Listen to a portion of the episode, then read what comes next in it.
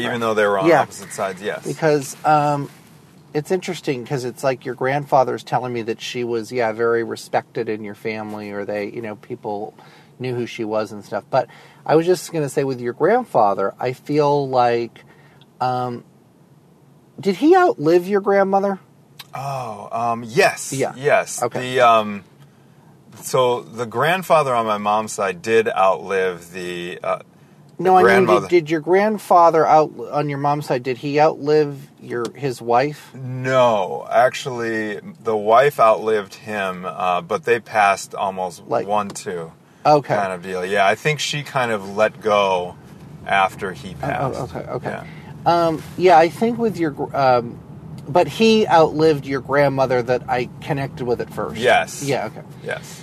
Um, yeah, I want to say I just feel from him that he's, uh, yeah, he's.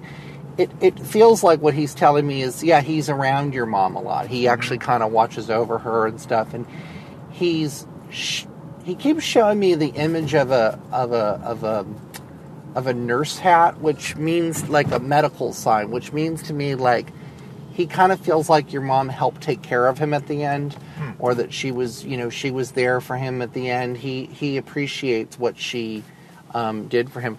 I definitely feel with your, you know, your your mom's mom and your mom's dad, like I feel they were soulmates, and so a lot of times, yeah, if if one passes, it really affects the other one's energy, so it can kind of like pull the other one, or the other one kind of wraps things up. I, I, that happens a lot.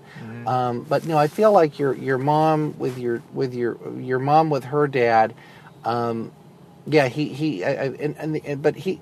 It's interesting because he's telling me that he visits her sometimes in dreams. Like he'll come into her dreams. So you, I, I don't know. You'll have to ask her if she has dreams Okay. with him. Yeah. I will. I'll ask my mom if uh, she has a lot of dreams involving granddad. Yeah. Um, okay, we're back here at Fox. Uh, we survived too, Yeah. so uh, that was good.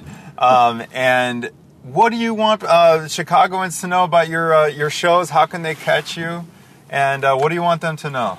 Well, I'll be here Friday and Sunday for events. I actually come to Chicago quite a bit.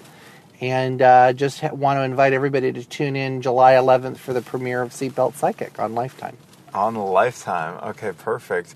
Well, I, I appreciate uh, the insight. Thank you. I appreciate the insight, and uh, as a fellow rideshare driver, I'll be tuning into your show. Okay, thanks. Thanks so much, All Thomas.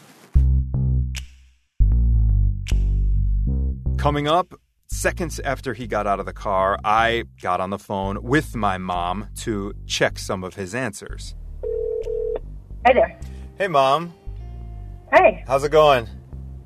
Good. How are you? Good. I have a quick question. Um, do you ever have dreams where granddad visits you in the dream? Oh, yeah. mom's reaction to Thomas John's reading in just a moment. But before you hit fast forward, a couple of housekeeping things. First, a sponsor that is helping make it possible for me to bring you this podcast for free in 2018, and that is Geico. Everybody's got a to do list. Drop off the dry cleaning, pick up some